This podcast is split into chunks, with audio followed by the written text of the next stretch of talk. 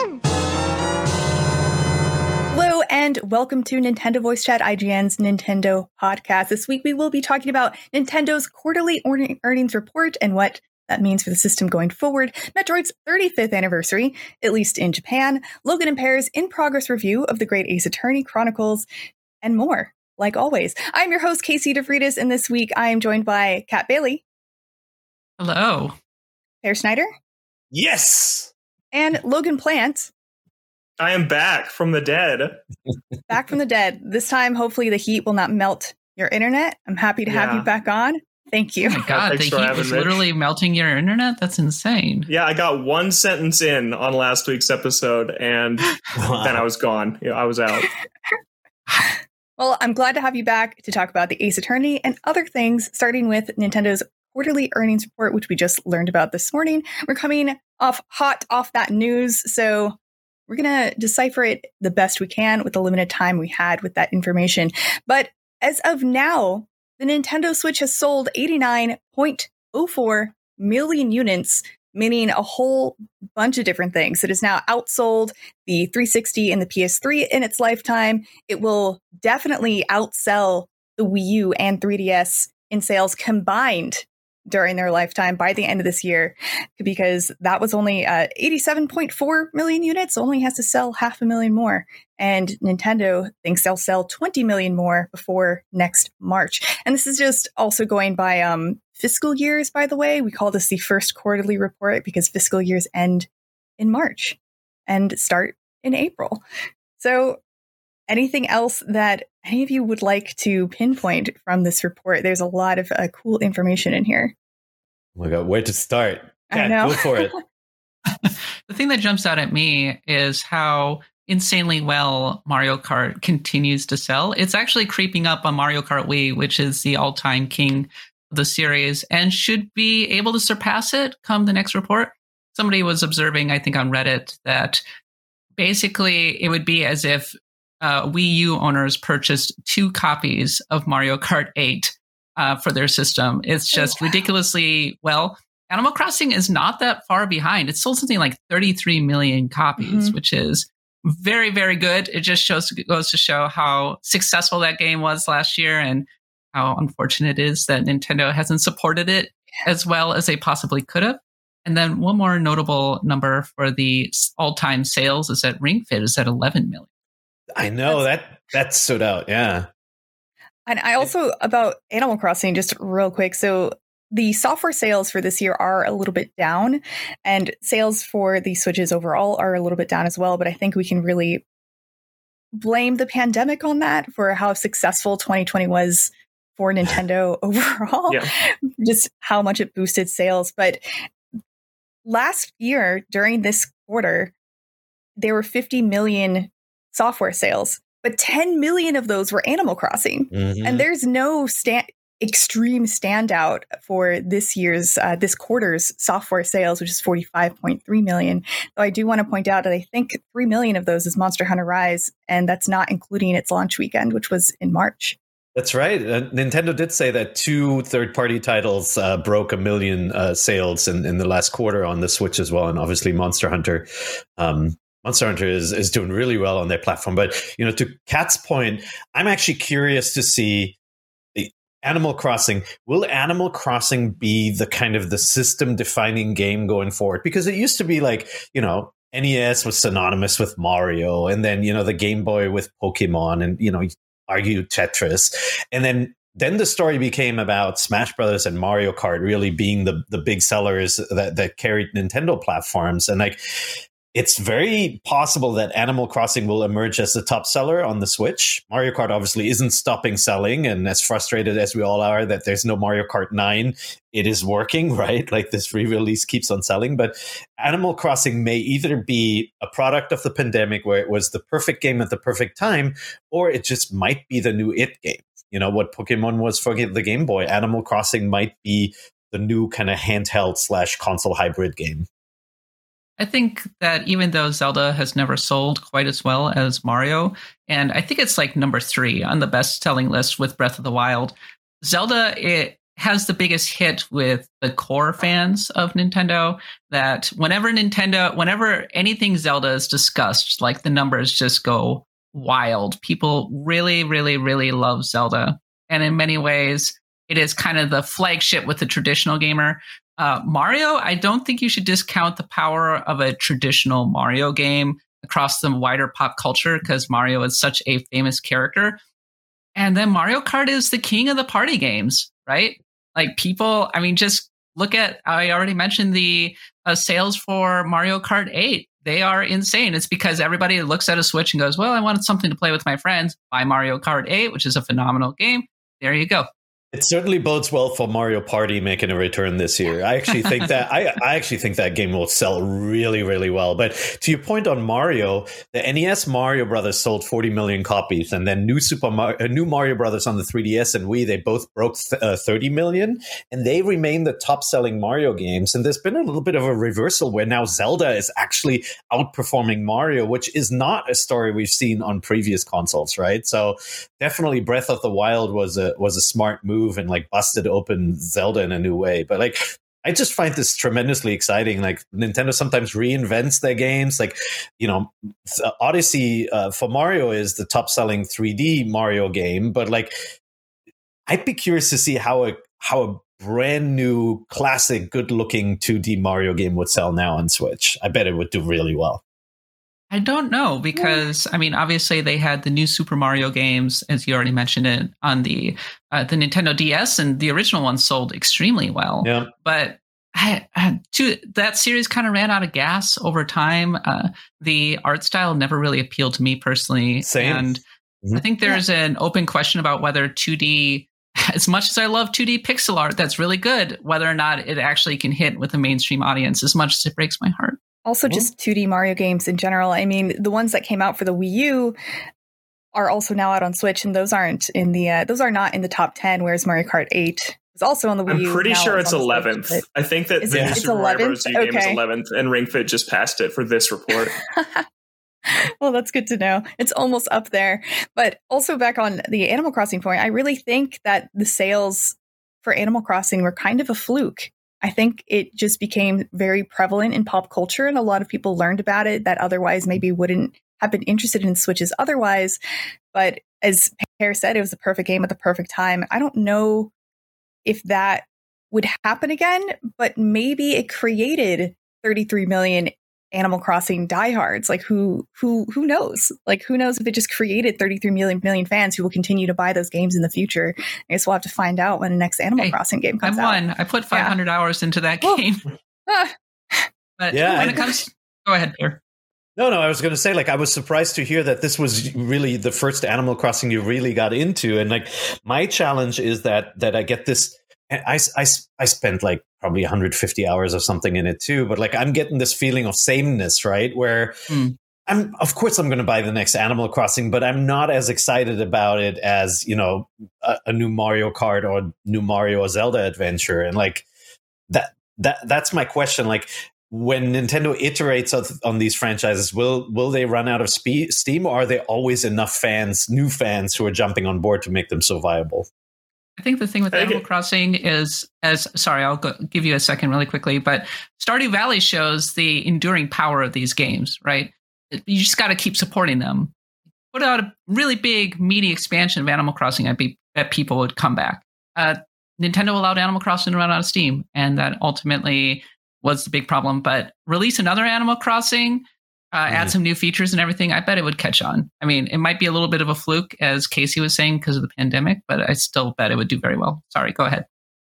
Yeah, I think that it's it's a little weird what happened to Animal Crossing because as far as content on day one, I felt when I was playing New Horizons last year that I had more to do than I usually did with an Animal Crossing game. Like I feel like you usually pick up a new Animal Crossing game on launch and then after you play for like two hours on the first day, you're kind of out of stuff to do until tomorrow and that kind of prevails. But then as you get further into it, like months down the road, you still are having things to do every day. But with New Horizons, it almost felt more like a regular game that has a definitive ending. And once you get KK to your island, you run out of things to do really fast. And I thought they were going to come back to this every month with new stuff, and then they just didn't. And I do think that that is going to hurt the next Animal Crossing's game sales is still going to do crazy numbers, but I don't think it's going to look like this because I do think a lot of people just fell off when they ran out of things to do and are, are, probably not really thinking about Animal Crossing, about coming back to it, or about the next one. So I also think that Mario Kart is going to stay at number one because I, I do think that it was kind of lightning in a bottle for Animal Crossing. And I think that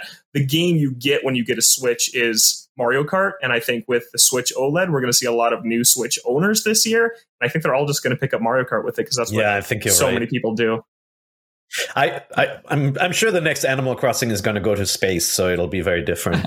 I do we'll wonder how much of the Switch's success has been around people double dipping because compared say to the PS4 for example like there are a lot of people who are like I want my own Switch so that I can carry it around mm. and I think that has been the secret boon for Nintendo in many respects. It, it's Thank the you. it's why it's why you really can't compare console sales to like handheld or hybrid handheld sales, right? Like I, I think I'm that 0.04 in the in the million sales of, of Switch units because you know like when when it was new, each one of my kids got one for Christmas, and you know so they, there were already four in this household, and uh, then certainly not as many PlayStation 5s or Xbox Series X in this house. So um, there's that, but units sold is units sold. And I'm no, updating uh, to a Switch OLED, so yeah, that'll be four switches in my household at that point. There you go. It's entirely true, but I think we could also compare total Switch sales to total 3DS and Wii U sales because there were that many. I mean, I own th- three different 3DSs in my in my lifetime, and you can say the same thing. Like if I had sisters or brothers or whatever, they would also have their own copy. And I think the Switch set out to replace the, the the dual console model that Nintendo had, where they had both a home and handheld console at the same time. And I think based on how it's going this year, in a couple of months, it will out, have outsold the Wii U and the 3DS combined with just the Switch in these last couple of years. And I think it's just proved that it can do better. It can it yeah. does what it sets out to to try to do. Um, even if it does have two different models out right now and people might have multiple switches in their household. It's um, impressive, especially yeah. given the you know Nintendo catering to a more mainstream audience and that mainstream audience being so well served by mobile games, right? There, it there's no doubt that more people play video games now than during the 8-bit and 16-bit days right? So we're expecting expansion and bigger sales for for these devices but there there are three big devices in the market. Pc gaming had a renaissance. Is huge right? Core and casual PC gaming, and then mobile gaming on top of it. So it's it is it is an uh, an impressive achievement that the the Switch is like by end of the year it's going to pass the wii and the playstation mm-hmm. the original playstation in sales it's it's pretty impressive both of those systems were incredibly successful obviously i think the switch is has really been served by the explosion of indie games and mid-market games because they really help to paper over the rather large uh, content gaps of new releases for Nintendo. I mean, if you look at what is coming out this fall, it's actually kind of barren uh, from yeah. a third party and Nintendo perspective. But it always seems like there's that one little game like Hades or something that mm-hmm. comes out and grabs everybody's attention and doesn't make the Nintendo feel quite so bad in those terms. Yeah, and I'm curious if Shin Megami Tensei will have its moment in the spotlight this year, mm. right? Like that that game might be bigger than we than we think at this point. And I think Mario Party is going to blow up. I think of it MT5 as it's quite a hardcore. Uh, we'll see. Yeah. yeah, we'll see. I was actually going to say, like, if it is as good as Persona Five, but even if it is, even if it is, it is a little bit more hardcore and I think less accessible than Persona is. But I did want to mention that overall, like, even though, even though overall you're the entirety of the Switch lifespan, it's doing incredibly well. This specific quarter, it has been doing a little bit less well than it has previously. But is that just because we're comparing it to this to 2020? Is it because there isn't an outstanding game for it for this quarter? It's a little bit of both. I think it's hardware availability plus last year was really a boost. Um, and you know, if if Nintendo's competitors had had hardware in the market, I think they would have seen that same same boost. Um, yeah, it, I, I think la- and and I I don't want to undersell the impact that Animal Crossing made on their business as a whole. That was uh that was kind of like a Pokemon Go or Wii Sports moment, I think, for Nintendo, yeah. and it, they probably would have done even better if they had hardware in the market in Japan at the time. It was constantly sold out for the for last year. Yeah, they're having a, a, a really big problem. They're having a, a, problem with Ring Fit as well, and I wonder if that affected the sales either. Because maybe I know, like sometimes I really want something, and if it's sold out by the time it comes back, I've lost interest and don't want it anymore. I'm wondering if that uh, might have been any effect with people as well looking for the Switch or Ring Fit. They'll they'll double dip. There'll be another Ring Fit. Mm-hmm. I hope so. It was a really yeah. cool game. I appreciate yeah, it. It is good. So we just talked about the Nintendo quarterly earnings report and also how the Switch is doing overall in numbers. But let's talk about something else, which is the 35th anniversary of Metroid, specifically Metroid launched in Japan for the Famicom Disk System on August 6, 1986. That is, I know it's it's technically tomorrow if you're watching it on launch day, but might as well this week same thing right?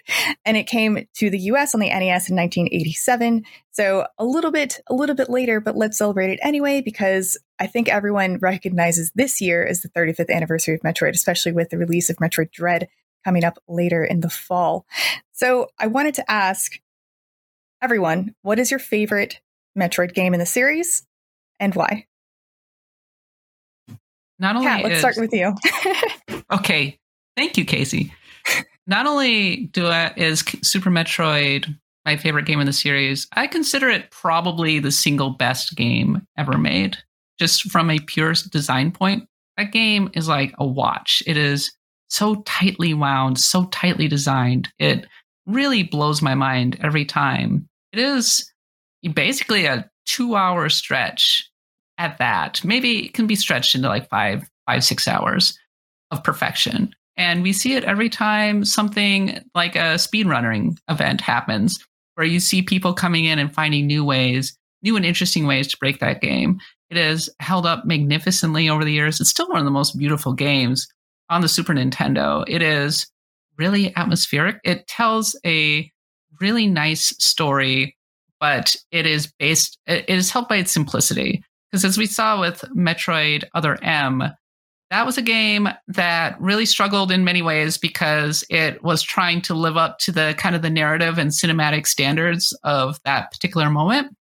And Super Metroid, on the other hand, you didn't really need a lot of dialogue. You just had these really small, simple vignettes that nevertheless still really resonate over all of these years. I mean, just look at the finale, which is incredible uh, no words exchange, but you understand the emotional import of that moment, and you just want to freaking cry when that little baby Metroid dies. Poor thing. I know it's such it's such a great moment. You're you're putting your finger on why Super Metroid is so great. It's like this the setting. It's all about isolation. And actually, you know, I, I thought we were going in the wrong direction with like Metroid Prime Three in the more chatty direction. Um, it was isolation, and all the storytelling was in the environment, and then you know that interaction with Mother Brain and the and the final Metroid moment was just so cool. Like I didn't I played that game. I didn't expect that to happen, but it was like, of course, this is so brilliant brilliant, such a great story of like it's almost like this enemy mine, like Hell in the Pacific story, where it's like your greatest enemy is also you ultimately your your greatest friend at the end, um, and also sparsely told. I for me, I've always been torn between picking between Super Metroid and Metroid Prime, and that's because uh, I, you know, Super Metroid was the first Metroid game I played. I didn't own an uh, NES and and explored those games later. And like Super Metroid, I I picked up and I was just blown away how much it was like a, a 2D Zelda, unlike Link's Adventure, a 2D Zelda with the same kind of mechanics, but just such a different feel and and sound and look and setting. And then Metroid Prime Three to me was just like I I I never I would have never considered a character driven game like Metroid being able to to be made as a first person game like that. And I just thought Retro did such a wonderful job translating it where it still sounded, looked and felt like Metroid, but then like brought in this kind of like almost Ocarina of Time setup. So I have a hard time picking between the two. I love them both dearly. And and that's not even to, you know, talk about Zero Mission. Like they there's so many great Metroid games. And uh, I'm I'm I'm hoping we'll see a return to form this year. Yeah, Peer. I think Metroid Prime it really changed our understanding of what a first person shooter could be because when it came out in 2002, I think we still had a fairly narrow idea of, you know, an FPS. Like it was a run and gun arena shooter kind of setup. We were playing a lot of TimeSplitters. We were playing a lot of Halo. So we weren't really used to a slower, more puzzle oriented approach that Metroid Prime took. So I think that it was a pioneer of the genre in a lot of ways.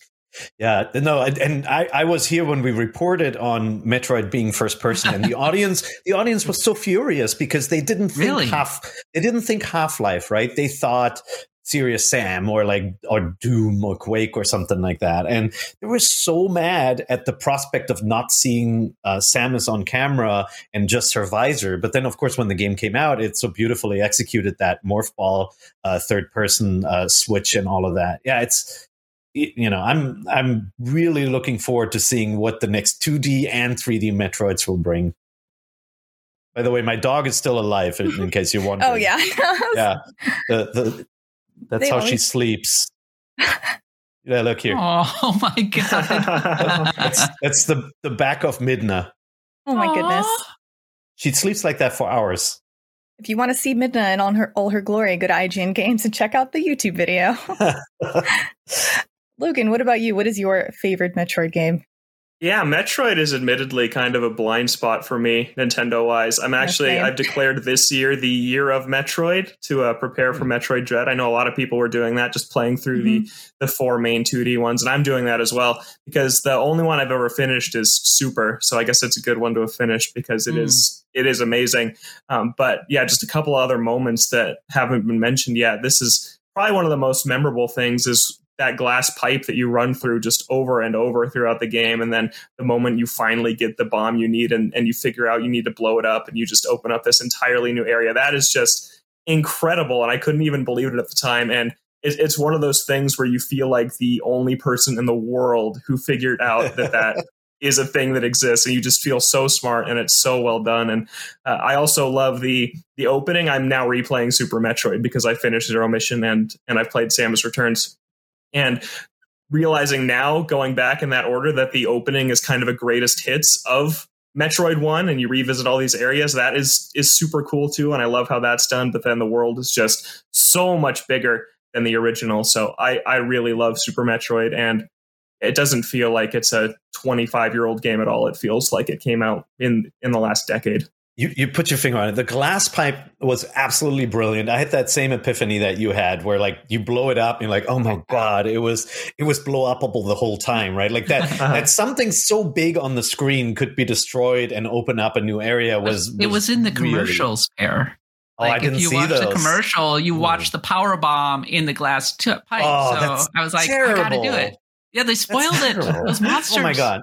Uh, and then and then the the other moments were the being able to see through walls. I'd never seen anything like that in games, and it just looked so cool. The Mode Seven effect on it, and then the concept of trying to outrun a crumbling platform, like just that feeling of ah, I can beat this door, and trying again and again, Uh-huh. and then finally figuring out that the solution was something else. That that stuff was so great.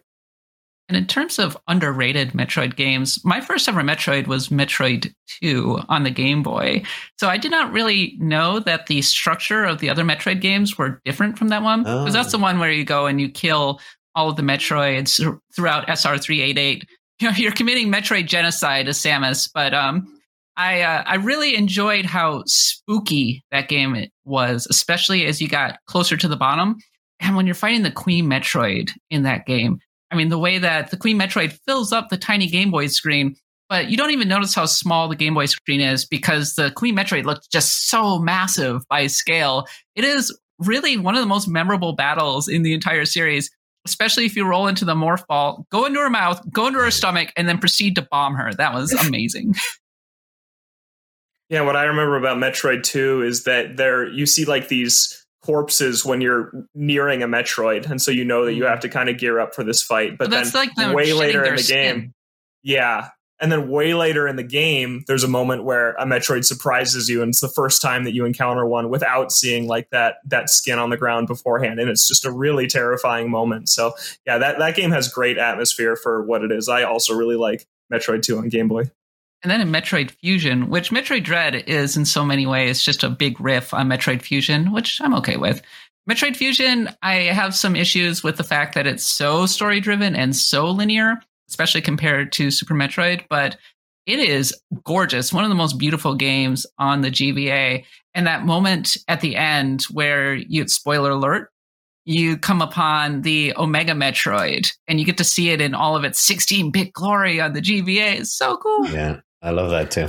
I did want to mention that. So when I learned about Metroid, I I I don't know. I just already knew that Samus was a woman, but I know when the first Metroid came out, this was actually a secret and it was not marketed.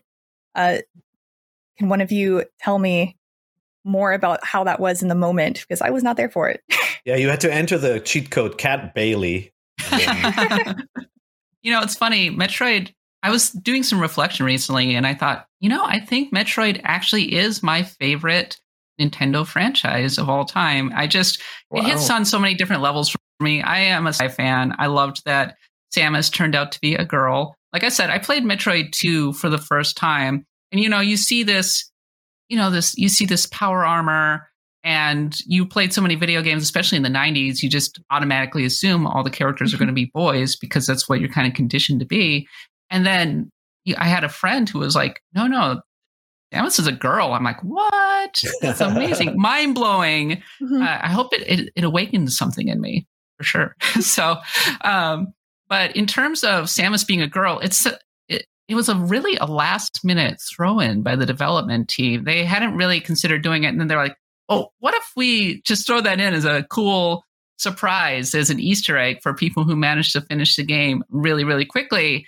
And that created an entire uh, legend, I suppose, around Samus um, over the years.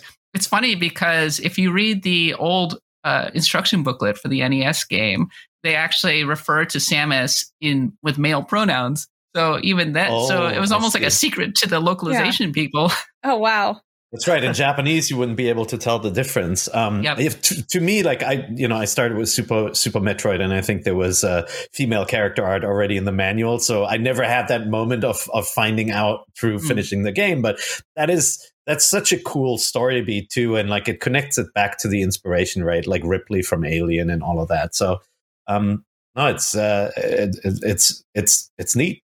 I wish Nintendo would continue to make more characters, new ones. Samus is such a cool and distinct uh, design. Um, another thing that was interesting was so her power armor in Metroid 2, when she gets the Varia suit, that is mm-hmm. the first time the kind of iconic Metroid Samus look that we have come to know. And for example, Metroid Prime was shown. And a lot of that was because they couldn't do a palette swap like they could in the NES. So they had to actually functionally change her appearance and make her look bigger and stronger and that carried over into the Super NES game. So there's a lot of little moments of serendipity that have defined Metroid over the years. There's to Metroid 35th anniversary. I hope Metroid Dread is good. I will play it. I will play that game. I will also go back and play some other ones. I had someone uh, yesterday tell me, "It's like, well, if you think about it, you're really a hunter who hunts monsters in Metroid, so you have to play it, Casey. no, I'm, i know that's mm-hmm. like it's fine. I Metroid Dread, you jerks, so we can get more of them. Also, and Ridley that. is a Ridley is a dragon too. Yeah, basically. So I know I, I need to, to play it. it I got to go yeah. hunt the dragon. It's like in my That's blood. Right. No, but thank you all so much for talking about the 35th anniversary of Metroid. I'm sure we'll talk about Metroid way more when Metroid Dread comes out this fall. But let's talk about a game that is out now that isn't getting a ton of attention. The Great should be. Attorney Chronicles. Logan, thank you for joining. I know Logan and Peer have been playing this game, and I do want to say I don't think we're getting an IGN review up anytime soon. Maybe in the near future, but it's not up now. So, Logan and Peer, I wanted you to tell us your impressions of the game so far. Well, I'm you know, Logan is a turn of the century lawyer and knows much more about the franchise and, and, this title than I do. But like I, I, I started it. I'm, I'm still on the on the first case. Um, uh, I think I'm in the third chapter.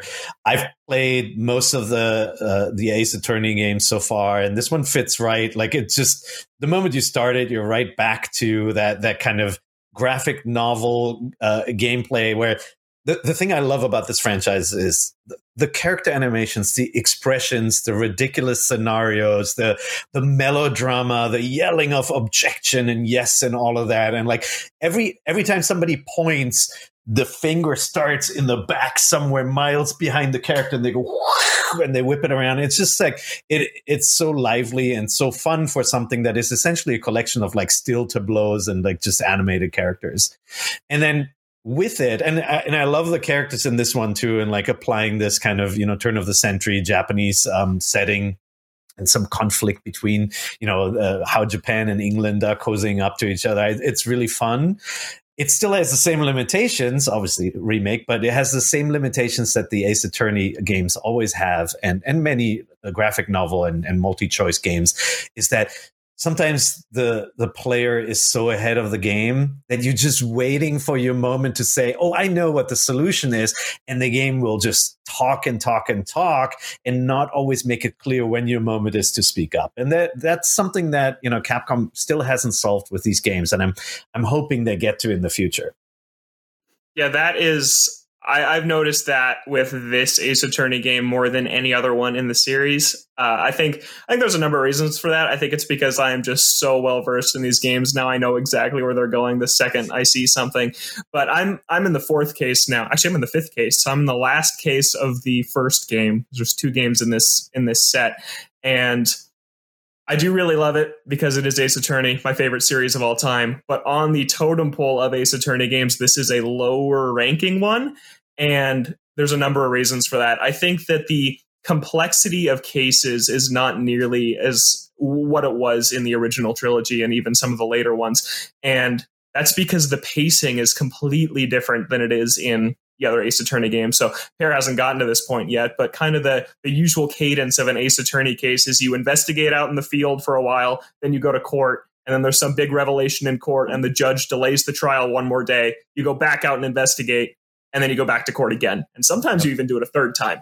But in this game, I'm through four cases, and so far they're either entirely in court or you only investigate at the beginning and then you go to court and then it ends and it's yeah. so it the complexity is held back by that because sometimes in older games you discover oh the scene of the crime is actually at an entirely different location. And then you go back out and you investigate that place. And just what ends up being the truth of what happened is so wildly different than what it was originally presented as. And they still try their best to do that here but like I said, when it's all happening in court and these big revelations are all coming out and then it's resolved, it it just holds it back a little bit from getting totally off the rails crazy like uh, some of the previous cases do. So yeah, that's the, that that that hidden object gameplay uh, angle that you're describing there um, it's still present in that you can look at the evidence but it's made really yeah. simple in that you know your cursor always indicates where there's something to find and it's it's it's been so far it's been really really simple whereas like you know, the later games have added more of the hidden object kind of like looking for clues in the real world stuff and obviously the Layton crossover like took some of that stuff over from Layton too and mm-hmm. I, i've been missing that so far i was hoping there would be more later in the game and I think that some of the positives that have kind of changed with that is I think it used to be a lot more evidence based. Like you used to have this court record and you would have like 20 plus pieces of evidence in this. In this game, I haven't really had more than eight to 10 pieces of evidence. But the way they kind of compensate for that is there's a lot more interaction based gameplay with witnesses. So this game, like they introduced in the Layton crossover, they can call multiple witnesses to cross examine at a time. So like if one witness says something, then the other one will like freak out, and you know that there's there's something going on, and you press them to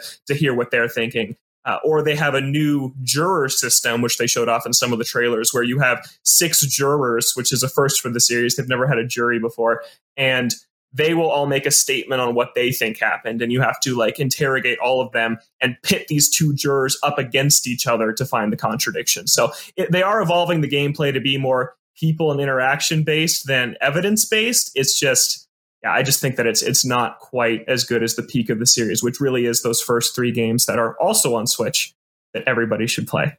Yeah, and you know, best in your opinion?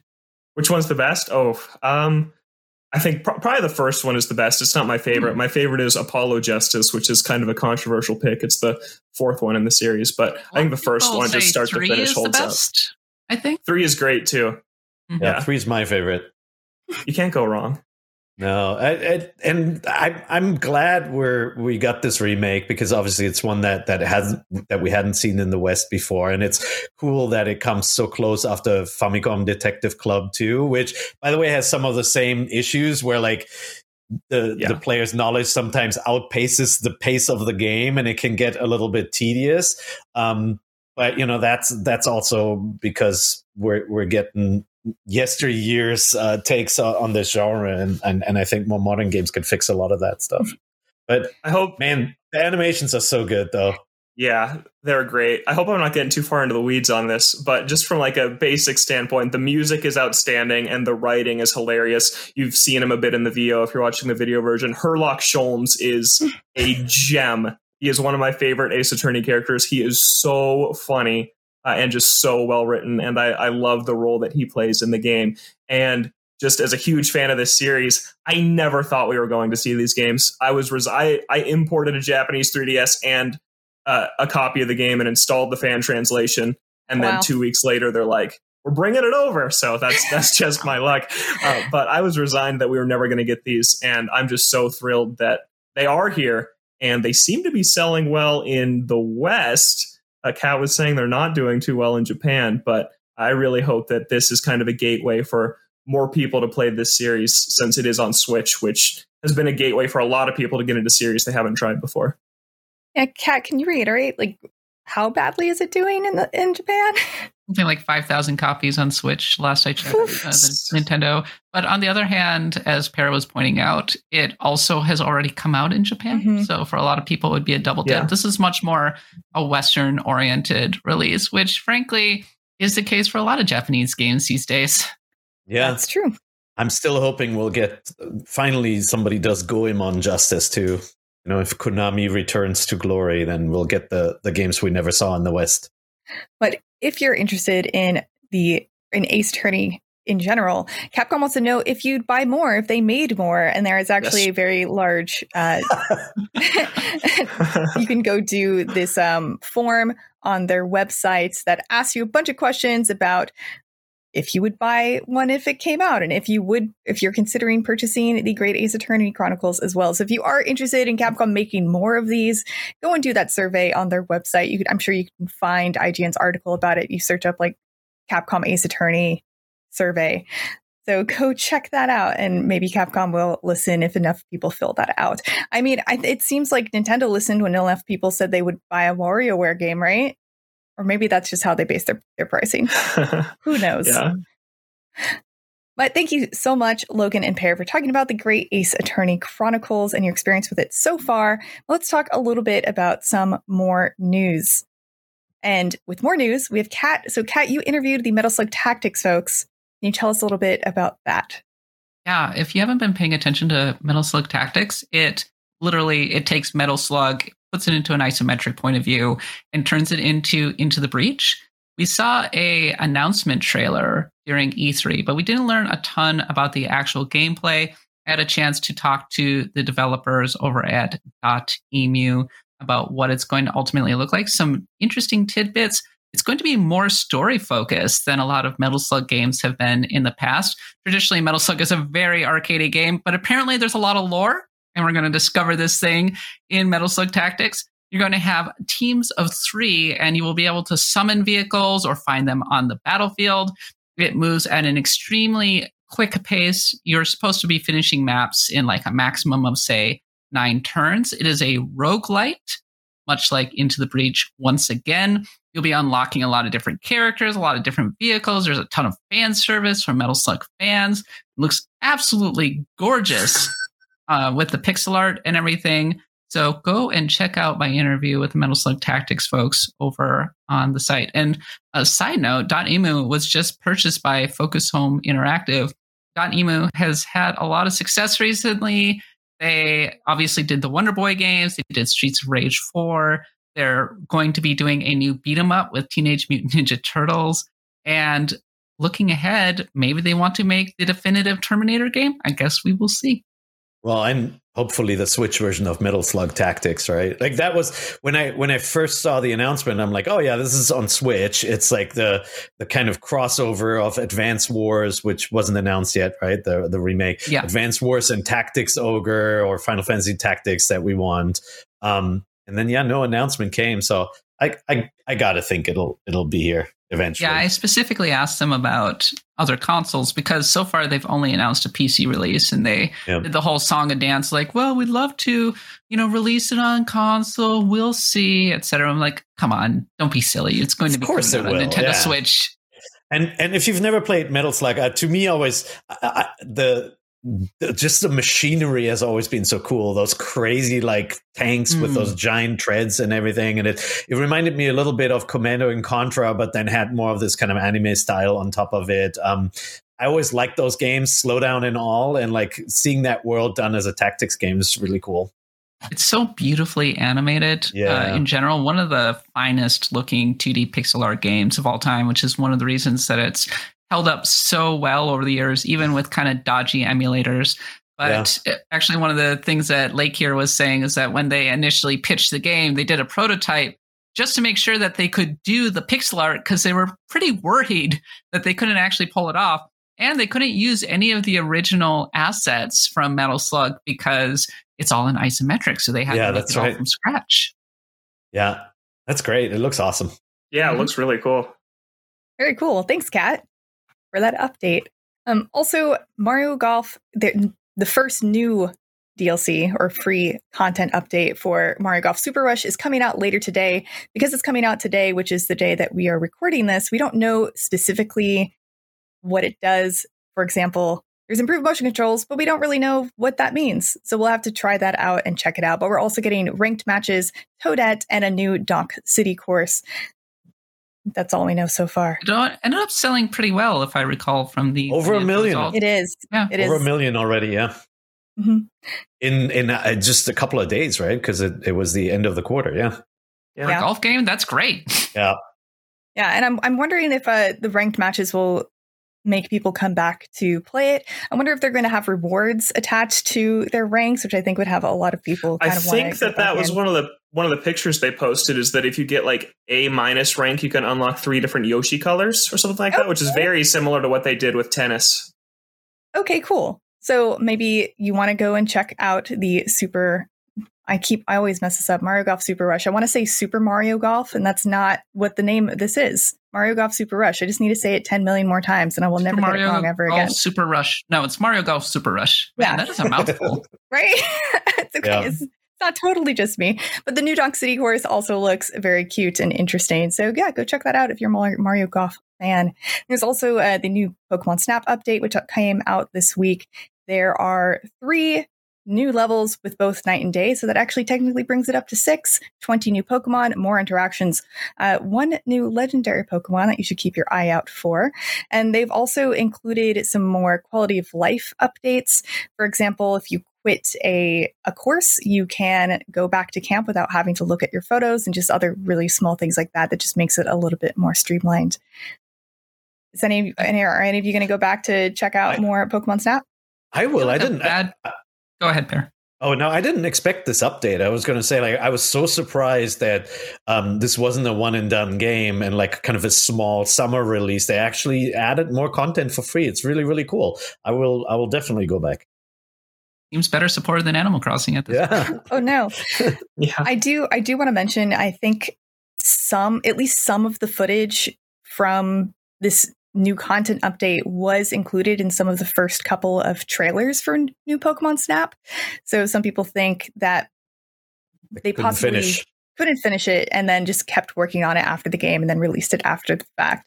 But But, but to their credit, they didn't they didn't announce this game was saying and more levels are coming later, so they weren't trading on that, and mm-mm. instead just kind of you know released it and then added more. I think it's really cool. Yeah, I think it's really cool as well. And also, I don't think I I took New Pokemon Snap as a completed game as it was. I don't think it needed more content. There's so much stuff to do in that game, and still so many th- things I never discovered even in just the base game. So it's very cool that we have even more. And it's being being tiny is very charming.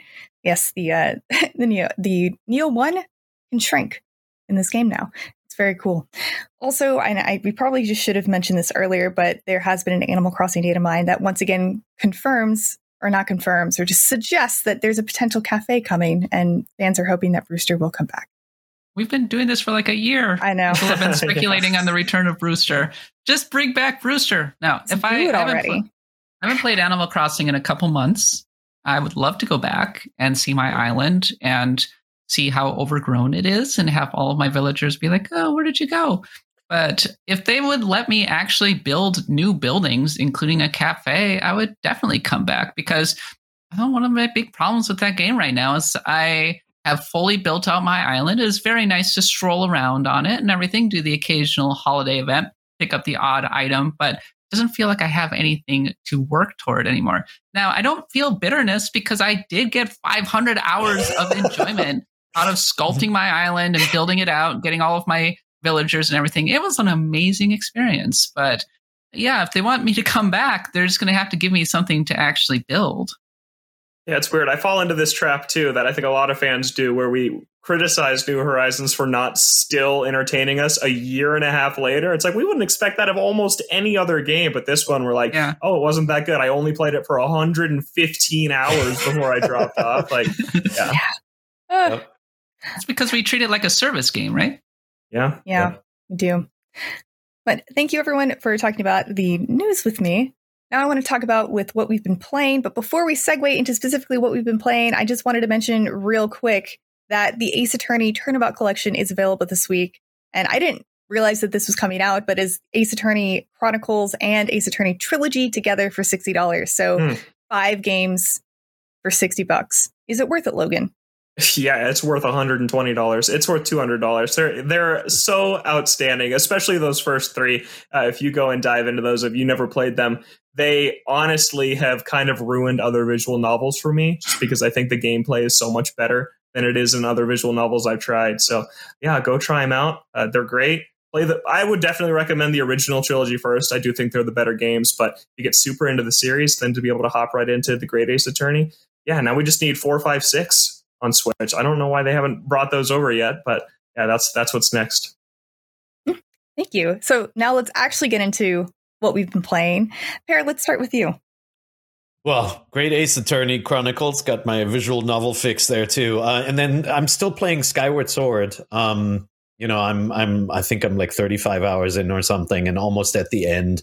Uh, I you know like I have newfound appreciation for it. Honestly, there there there's still the same issues that we described on our first impressions um, episode. You know, with with motion controls, but when when when they work, it's just really special and the other thing that in replaying I'm discovering is, you know, replaying it post Breath of the Wild, like how how many elements have informed Breath of the Wild's development and have made Breath of the Wild a better game? And that's, you know, obviously you know the obvious things like the stamina meter when climbing and all these little elements in Skyward Sword, but even dowsing in the game it, it, it was a it was a bit of a pain in the butt and a bummer in this one, but like it returned in Breath of the Wild in a simpler way that you could tell where the uh, where the shrines were nearby and all of that. Like it it is now I'm seeing it as a necessary step in the uh, in the evolution of Zelda more than just kind of like this dead end of um,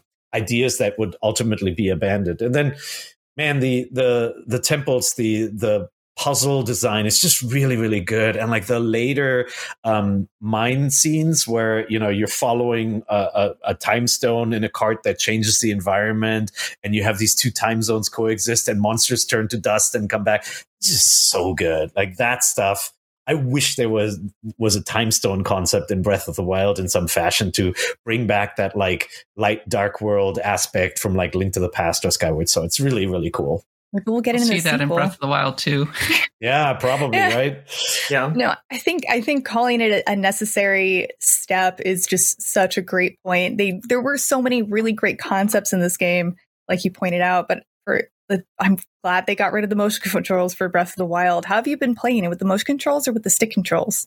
I was I, I was um, I flew to LA uh, a week ago and played it on the plane with the stick controls, and I, I thought it worked reasonably well. But it, I still prefer the motion controls. The problem with the game is that Nintendo wanted it to be the ultimate motion control game experience, and so there are motion controls for everything, like pulling the sword out of the ground. You're like, oh, what do you want me? Oh, you want me to hold it upside down? Like it's all these like making you jump through hoops to do very simple things that shouldn't be events in the game. Um, but like uh, when they work, they're really good, and I prefer the motion control stuff. By the way, one thing I don't know if anybody else has experienced this, but like the Zelda Joy-Con seem to desync more often than Yes. I'm right. Like Yeah. um, Really? a- a- Specifically with my right Joy-Con. There might be something to these guys. Like a, a fan pointed this out, and I hadn't had that issue. But now that I've been playing more with uh, with motion controls, I do notice them getting not just des- desynced where you have to center again with Y, but just basically have, having to re-add the the Joy-Con to keep on playing. Oof, like I that's haven't, annoying.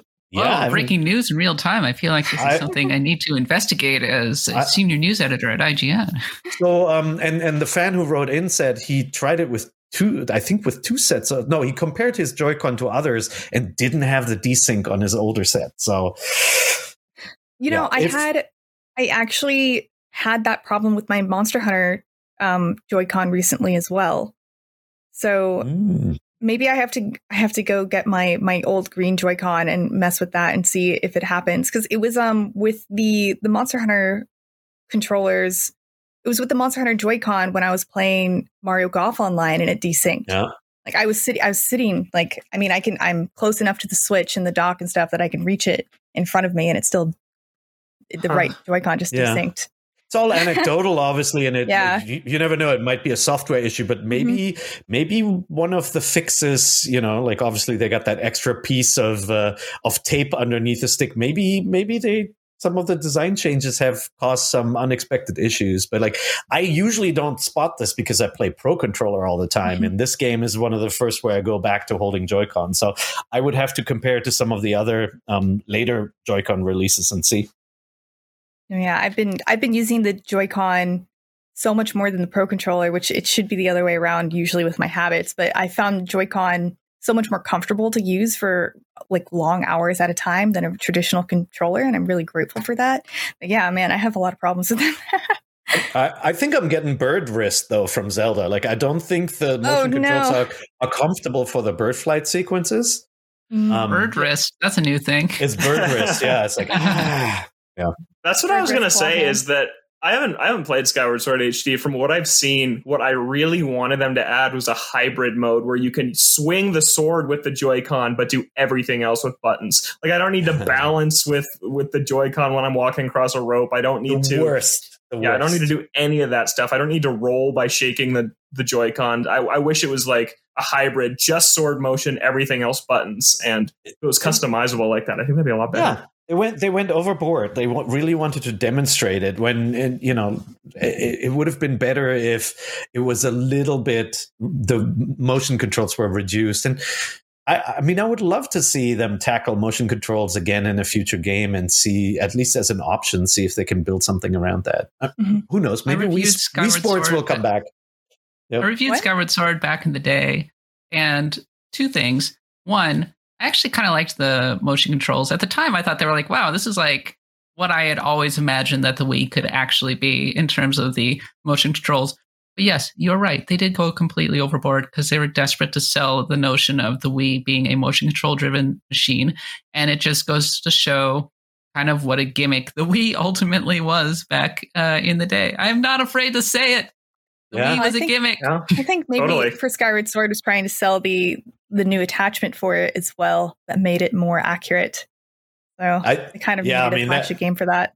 that that seemed like it was a necessary fix to make it work properly, right? But Mhm. like, I would love to see Wii Sports as a collection return or Wii Sports Resort, and just like because when it's when it's more focused, um, the motion control stuff can be really fun, and it obviously makes for really cool puzzle design. Like when it works. The like drawing the shapes or slicing at the enemies. It's just really it feels different from every other game. I, It was an I have- It was an Yeah. antidote a little bit to the Breath of the Wild because a lot of people were displeased with the actual like big dungeons. So Yep. Skyward Sword is like the er example of the traditional Zelda game to the point that it's surprisingly linear. And Breath of the Wild, of course, was a complete 180 in that regard.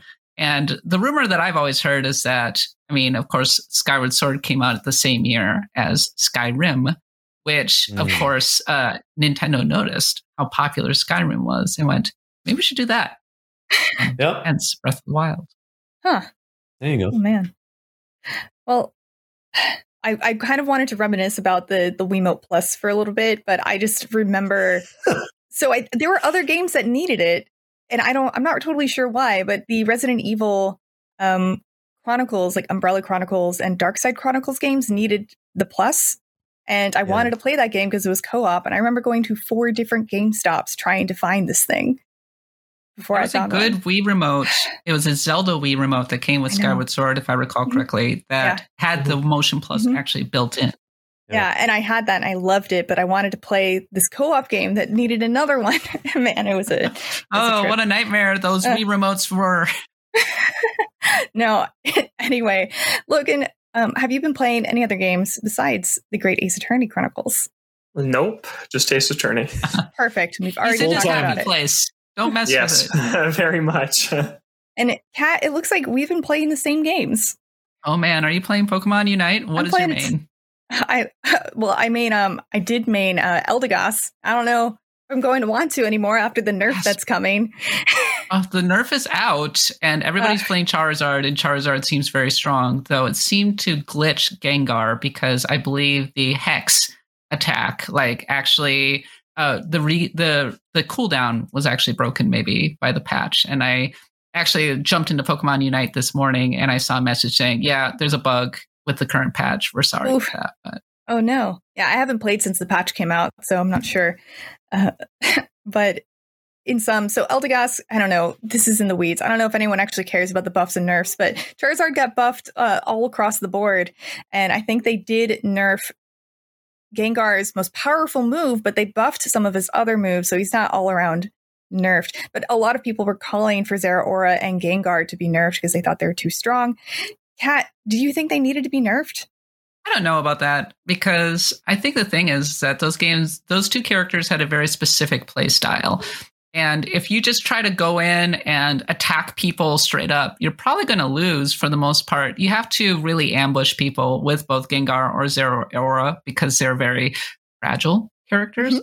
I think that maybe it was less that they needed to be weakened and more that characters like Venusaur and Charizard in particular need to be strengthened because they weren't being used basically at all in ranked Mhm. play. Um, I personally am a, a Alolan Ninetales main. And I also really like Alola Ninetales. so much fun to use because you can freeze enemies and and everything like that. So I'm up to expert in ranked mode, and unfortunately, I've hit a bit of a wall because I am not playing with a pre-made group. I keep running Oh, into yeah. pre-made groups, and people don't know what the actual strategy is. So it'll be like, okay, folks, it's time to go get Zapdos. We was- need to go get Zapdos. You're not going towards Zapdos. What is going on? And then, uh, and then they just dunked 300 points on us. Great. Okay. I had a friend who was just playing their last match to get. Is there is there is there one after expert? Is there a master yeah, ball yeah. class? There's veteran, and then there's yeah master. veteran. Okay, I think it was his his last one to get into veteran, but in his match, first he had someone go AFK and it was just gone for the whole match. Ah. And then at the very end of the game, they were actually winning by a very large amount. Um, and I, my personal strategy, if you're already winning by a really large amount, don't go for Zapdos first. Wait until the other team starts them and then kill them and steal Yeah. Zapdos from them. you but need you have to. You do have to yeah. defend. Like there's Yes, going to be a team fight at the end. Yeah. Oh yeah, 100% there will be, but you don't have to go in there first, get your and then your HP is down, then you can get jumped because you don't need to risk it because you already have the most points. But anyway, a lot of people have different strategies. But anyway, basically back on Gengar and Zeraora, um man, I kind of like want to go all into Pokemon Unite strategy and this is just not the place for it.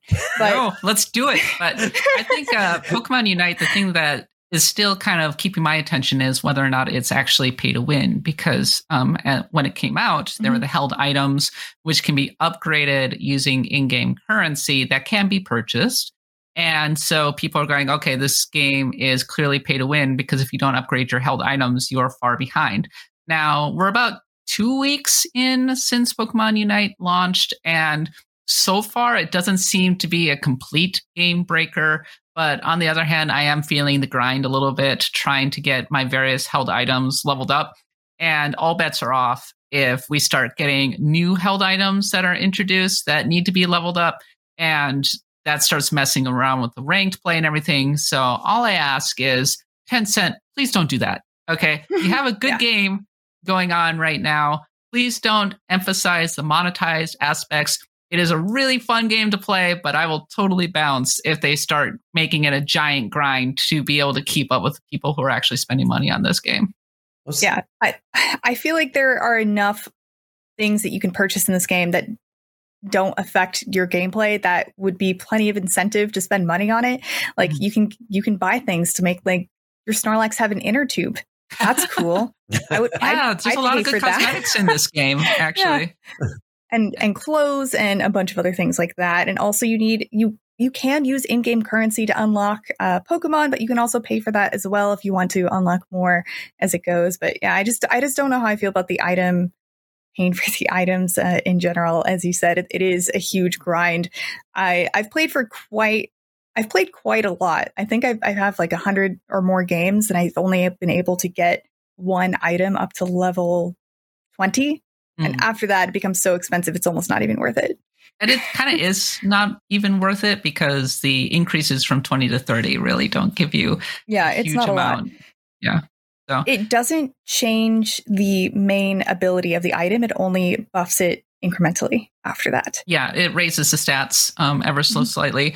I think that it does actually really come down to skill ultimately because the stat increases that you get from the held items are quite incremental but mm-hmm. it is again as something as i already said something that i've been paying attention to because um, i like this game a lot i think that if you even if you don't like league of legends even if you don't like dota this might be a game to like give a shot because it is a casual very accessible uh, version of a moba matches only take like 10 minutes to actually complete but it is quite strategic. It requires a lot of teamwork. I think the flow of the matches is a lot of fun. It's very well thought mm-hmm. out. And I am just really dang impressed by this free to play Pokemon game that just came out that I never expected to actually be good. But it turns out that actually Pokemon Unite is the game that I played the most this summer. Oh. I, I also really want to praise how they handle online. Mm. It is it's just so good. So matchmaking only takes a couple of seconds. I've never really had a problem with that. And if you do have a connection error, you are able to load back into your game. So, and that doesn't happen a lot with other, I know this wasn't made by Nintendo, obviously, but other Nintendo games, like that is not an option. Mm-hmm. Like you get a disconnect error or your Joy-Con disconnects, you are kicked out of the game. You cannot join again. That game's lost. and I, I, guess I'm talking specifically about Mario Golf and Super Mario Party. So I'm very glad that that doesn't happen with this game because man, that would be really annoying to have to deal with that with a MOBA. But I am enjoying it. I think it's fun. And also back on Gengar and or I just want to throw this out there. Their role is Speedster and in other MOBAs, which is a multiplayer online battle arena. It's also, they would also be known as a jungler or an assassin. And if you take the assassin role, you really want to go up against opponents who have already been damaged so that you can like sweep them up afterwards. That's their role and they're squishy. And I think they are seen as overpowered because they're just doing their jobs well. Yeah, they get a lot of kills yeah, right? they get a lot of kills, but that's that's their role is to get a lot of kills. I so. actually don't dread Gengar and Zeraora. I dread Snorlax because those things yes. and Crustle because those things. If you see them sitting in the middle of a goal, you're like, well, might as well give up because as Snorlax, you can try to burst them down, but oh my god, it'll just flop down and then its yep. HP is going whoop. it's gonna rest, and then that's it. That's all you can do. Also, Snorlax is an awesome guard for Zapdos, if Snorlax knows the way the enemy team is coming from, it can just use its ability to block them from coming into Zapdos. so Snorlax is good. Anyway, Blastoise thank you for talking. is coming out soon. Yeah. Yes. Okay. Pokemon Unite. I'm excited for Play it. Blastoise. Yeah, I'm excited. I thank you for talking with me so much about Pokemon Unite. I feel like we have not gone in an in-depth discussion about it. Pokemon pals right here. Yeah. Yeah. Um, we've also been playing Neo the World Ends With You, but I feel like we have talked about that one a lot on this podcast so far. Um, just general thoughts, Kat. Oh, I really like it. It is really pretty. The soundtrack is amazing. Uh, it doesn't hit in the same way as the original The World Ends With You because when the original The World Ends With You came out, I was still living in Japan and I was commuting through Shibuya every single day. And Oh, Shibuya cool. was like my place. It was like my neighborhood. So I was like, oh my God, I love this game so much. Um, I talked about this a little bit on my other podcast. Um, I was saying that The World Ends With You I kind of wish that it wasn't in Shibuya. I wish that it had found a different area within Japan, maybe even a different area within Tokyo. Maybe moved it over to Osaka or something like that. Because by putting it back in the same neighborhood, it does feel a little samey. I don't like the fact that it's based on uh, extra DLC from the that was released on The World Ends With Yeah. You. Uh, but I do enjoy the combat system. I, I do think that it is maybe an improvement on the previous game. So I'm not Yeah. that far ultimately because Pokemon Unite is taking up a lot of my time. But Neo, the world ends with you. Uh, I like the first five minutes. I was like, oh, okay, I'm in on this game. It's pretty. It's cool. I like it. Brings me back. And I, I know I said previously I wasn't really feeling the combat system, but uh, Reb was right. Now that I have gotten a little bit into it, I've been able to play with the pins a little bit more and find combos. It just took a while for me to get there and to like experiment enough to figure that out. But I still kind of I kind of like the stylus battle controls a little bit better than the uh, well timed. I I want to call it. Don't take it. Don't take offense, but I want to call it well timed button mashing. I mean, that's what it was. Like, I'm pretty sure that I left actual grooves in my Nintendo DS uh, playing the original Oh, yeah. game because I'd be like scribbling so hard with those pins. It's funny. But yeah, uh, Neo has a free demo. Pokemon Unite is free. I don't think the Great Ace Attorney Chronicles has demos up, but the next game I want to talk about does have a free demo, and we've already talked about it a ton. But Monster Hunter Stories 2 came out with its second content update, this time with a two, three new monsters, two which you can get eggs for and create monsties out of, and the other which you fight to get new armor pieces. They're quite difficult. They're timed. They're very hard but I had a lot of fun playing it, and I did get what I wanted out of playing it last night. I do need to grind a little bit more to be able to take on Kulve Taroth because if you beat it in under 20 minutes, you get some super rare tickets, which you need to get super rare monsties, which are really strong.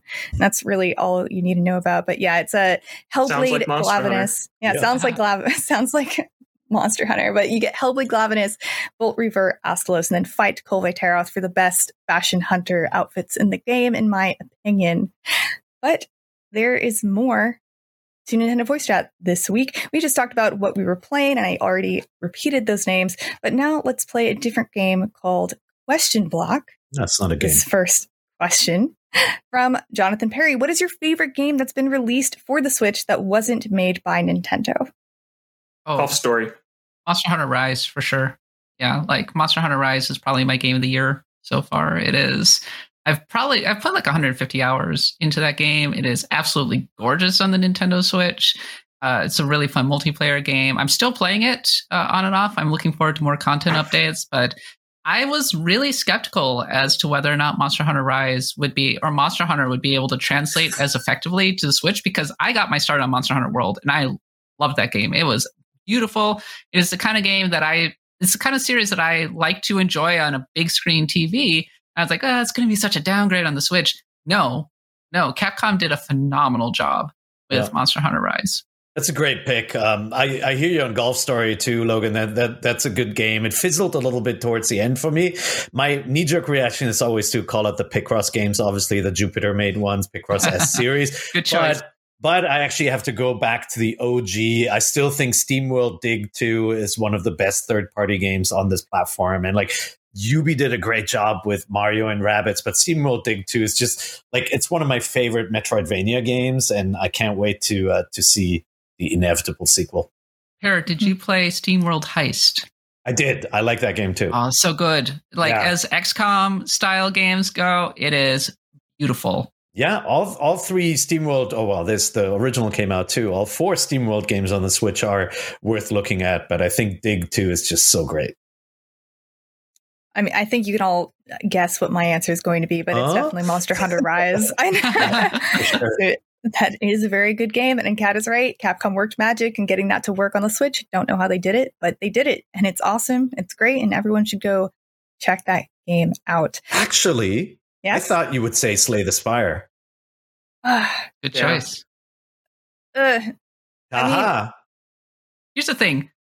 We want to they're so differentiate we want to differentiate between games that were initially developed with the Switch in mind versus Okay. games that were ported That's over. what I was thinking of. I yeah. was fair. like, well, and it's Cats- like, well, Rise is it's coming out for the PC, but It is eventually. eventually. Yep. eventually. I don't know. Let's just keep it at Rise. Let's keep it simple. Slay the Spire, close second. There we go. Maybe actually, I don't know. But Monster Hunter stories. Anyway, let's go to the next question. This one is from Viraj Joshi, and they ask, "What will Metroid Dread have to do so it stands out in a post Hollow Knight and indie Metroidvania world?" Oh, that's a good Tom. question Yeah, because there have been so many of them. Yeah, Mhm. I'm honestly worried that it's not going to, and that people are going to walk away feeling a little disappointed in it. Is what what I think is going to happen with Dread. I think that Metroid was dormant for so long that other people went and did it better, and I think that Dread probably isn't going to hit the highs of some of those indie darlings that people love, like Hollow Knight.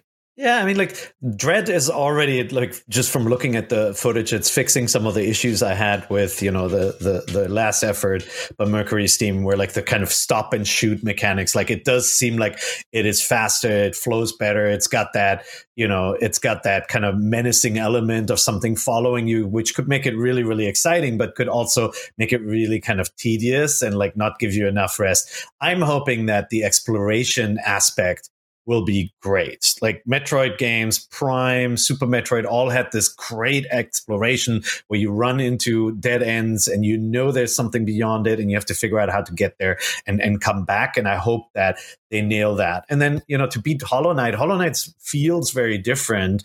Um, I actually think Hollow Knight had some issues with that kind of pacing getting you into the game. Like it did feel tedious with the kind of like having to chase down the, the map a little bit more more of a kind of um, obscure game whereas like uh, I, I think metroid dread is not going to step into those same pitfalls um, i i uh, I, I would love the world to be connected and not separated by artificial like travel elements. That's like one of my least favorite game uh, element in, in kind of Metroidvanias is if the areas are distinct and you have to take you have to travel between them. And Metroid did that with the tubes. You know, only so much game can fit in RAM. Hollow Knight did that with the your bug rides and all that. And I hope this is a mm-hmm. 2D like open world kind of connected universe.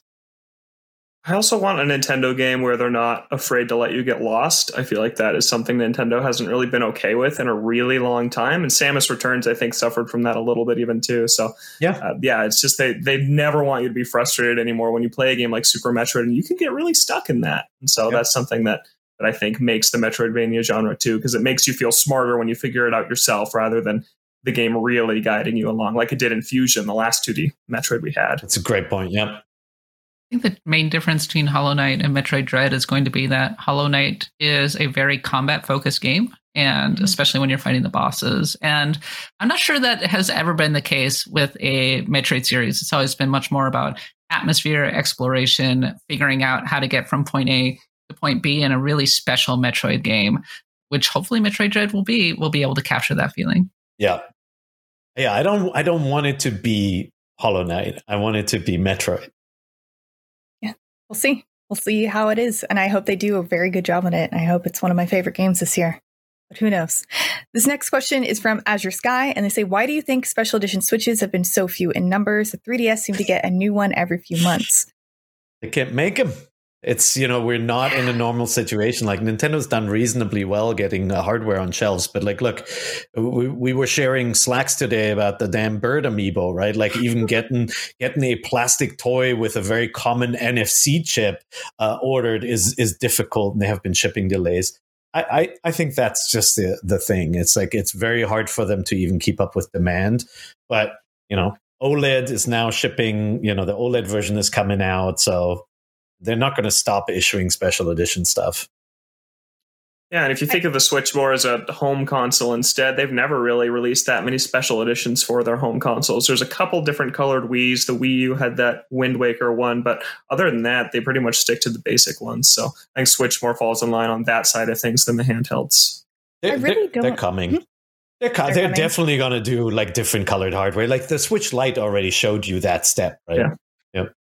And for the 3DS, I think there were quite a few base colors, but I don't think there are that many special editions until you start considering the XL and the um the Yeah. new XL. God, Yeah. I was like, what is that thing called? It's just the new XL. um, so unless you count all three of the different 3DS iterations, there really weren't that many special editions. And I think the Switch is like Monster Hunter, Animal Crossing. They've got Diablo? Mario. Dragon Quest was Japan only. There are three houses. Uh, one Was there a Three Houses one? it might have been. Uh, I think But there's that. Splatoon and Dragon Quest, Hmm. Yeah. Animal Cro- Smash, I mean, Pokemon, two Dragon Pokemon Quest. ones. I think there have been quite a few, but some of them have been Japan only. Yeah. But not as there are also some of those special editions are kind of boring because they're just Joy-Con colors. So can Yeah. we even call those special editions? Or you know, like the the Pokemon edition that came out in Japan is literally just uh, you know just a line of text on it and some some silhouettes of the Pokemon on the Joy-Con. But yeah, Yeah. Look, look the the more aggressive ones, like if you think of the the Metroid design three 3DS XL or the um you know the Zelda golden ones, I do think we'll Mhm. get that. I think we'll get a completely golden Switch with golden Joy-Con and golden casing alongside the maybe Breath of the Wild, unless it clashes with the theme of that game. Yeah. And and like they did one for Animal Crossing. I bet they'll do one for for Zelda and they'll do one for Metroid. I think they'll have to do one for Zelda. I think Zelda Breath of the Wild 2 comes out, they will absolutely put out a special edition OLED. And then maybe I'll go against what I said about not buying one. We'll So- all be mad. I've said that's the only way I'm getting an PC, OLED. you're not Switch getting there's a Switch Zelda version. OLED. uh, no.